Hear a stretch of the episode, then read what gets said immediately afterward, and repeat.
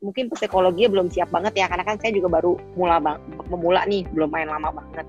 Jadi kadang uh, aduh ini kira-kira udah segini profitnya aduh lepas apa enggak ya? Eh begitu saya lepas kadang saya suka intipin lagi tuh uh, saham. Eh naik saya suka tergoda banget saya beli lagi gitu loh. Akhirnya jadi minus hmm. gitu loh miss.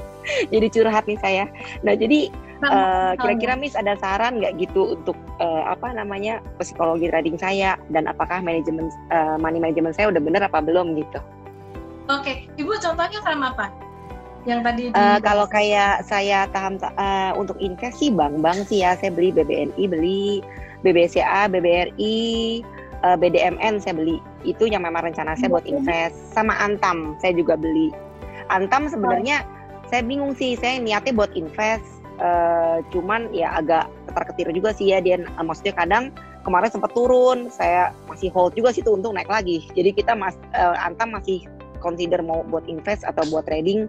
Saya masih belum ada arahan sih nih sebenarnya. Nah kalau untuk trading, jujurnya saya demen banget nih, emang nekat juga sih kadang. Demen banget saham-saham yang kayak second lay, uh, apa maksudnya yang kayak Doit, Indi, uh, bahkan Friend juga saya ada gitu.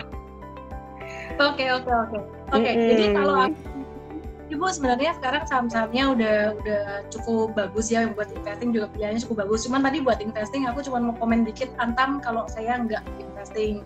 Karena Antam itu kan dia sangat sekali ya komoditas dan juga secara teknikal untuk Antam uh, Antam Info ini udah udah di sangat resisten banget gitu. Jadi mungkin uh, step satunya ibu belajar tentang analisis teknikal dulu gitu. Uh, simpel okay. aja sih ngikutin YouTube saya ada bahas review-review kalau lagi nge-live di YouTube juga ada gitu uh, di Mtrade hmm. juga banyak banget Mtrade versi 2 ada edukasinya step by step analisis teknikal itu ada gitu kita akan rilis uh, Januari nanti sekarang udah rilis bertahap sebenarnya itu jadi kalau untuk hmm. antam ininya jangan investing dulu kemudian kalau untuk saham-saham yang tadi seperti trading sebenarnya udah oke okay saham-sahamnya uh, hmm. cuman ibu mesti untuk likuiditas ya. Jadi resiko likuiditas saham itu salah satunya yang agak-agak tadi uh, naik turunnya bakalan agak bumpy itu salah satunya friend itu ya. Jadi okay. uh, eh, cuan bungkus aja dan belajar ngebaca candle kalau untuk uh, trading itu tadi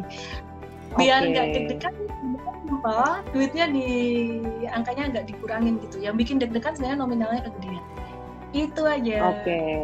Oke oke. Oke thank you Miss buat sarannya ya. Iya iya oke. Okay. thank you